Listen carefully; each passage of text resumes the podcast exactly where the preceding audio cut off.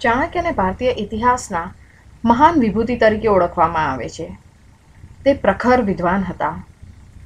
ચાણક્ય પોતાના બુદ્ધિ અને ચાતુર્ય માટે ખૂબ જ જાણીતા હતા.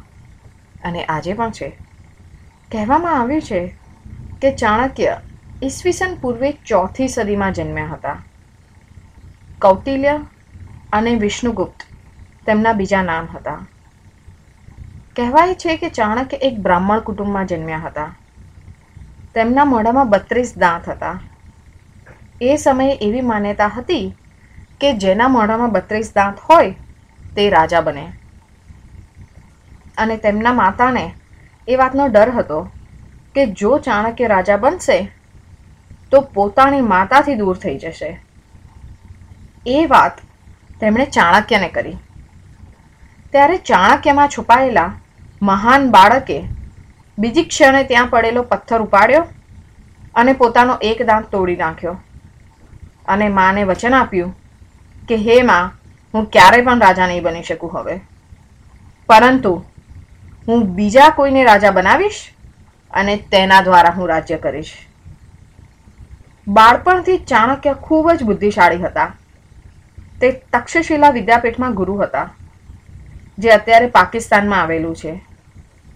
અર્થશાસ્ત્ર, અંકશાસ્ત્ર યુદ્ધ કળામાં નિષ્ણાત એવા ચાણક્ય. ને હંમેશા કડવું સત્ય બોલવાની આદત હતી. તેના કારણે રાજા નંદના દરબારમાંથી તેમને બહાર કાઢી મૂકવામાં આવ્યા હતા. એવું કહીને કે આવો કદરૂપો માણસ મારા રાજ્યમાં ન શોભે. આ હળહળતું અપમાન સાંભળીને ચાણક્યએ નંદના દરબારમાં જ પ્રતિજ્ઞા લીધી કે જ્યાં સુધી હું આ દુષ્ટ નંદનો નાશ નહીં કરું, ત્યાં સુધી શાંતિથી નહીં બેસું. અને આમ કહી એ ત્યાંથી નાસી છૂટ્યા. ત્યારબાદ તે પાટલીપુત્ર જતા રહ્યા. અને ત્યાં ચંદ્રગુપ્ત મૌર્યને મળી તેને રાજા બનવા, બનાવવાનું પ્રણ લીધું. અને તે પૂરું પણ કર્યું.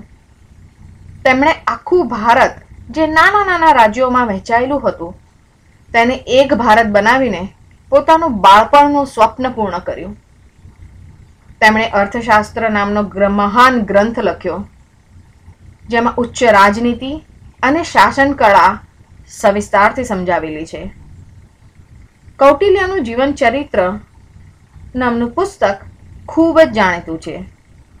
તે પુસ્તકમાં ચાણક્યની રસપ્રદ જિંદગી વિશે સવિસ્તારથી લખેલું છે. આટલી સદીઓ વીતી ગઈ તે છતાં પણ તેમના દ્વારા લખાયેલી ચાણક્ય નીતિ આજે પણ લોકો અનુસરે છે. જે આપણે હવે આ બ્લોગમાં આગળ વાંચીશું. તેની સીધી અને સરળ ભાષામાં સમજાવવાની પૂરો પ્રયત્ન કરેલ છે. અસ્તો.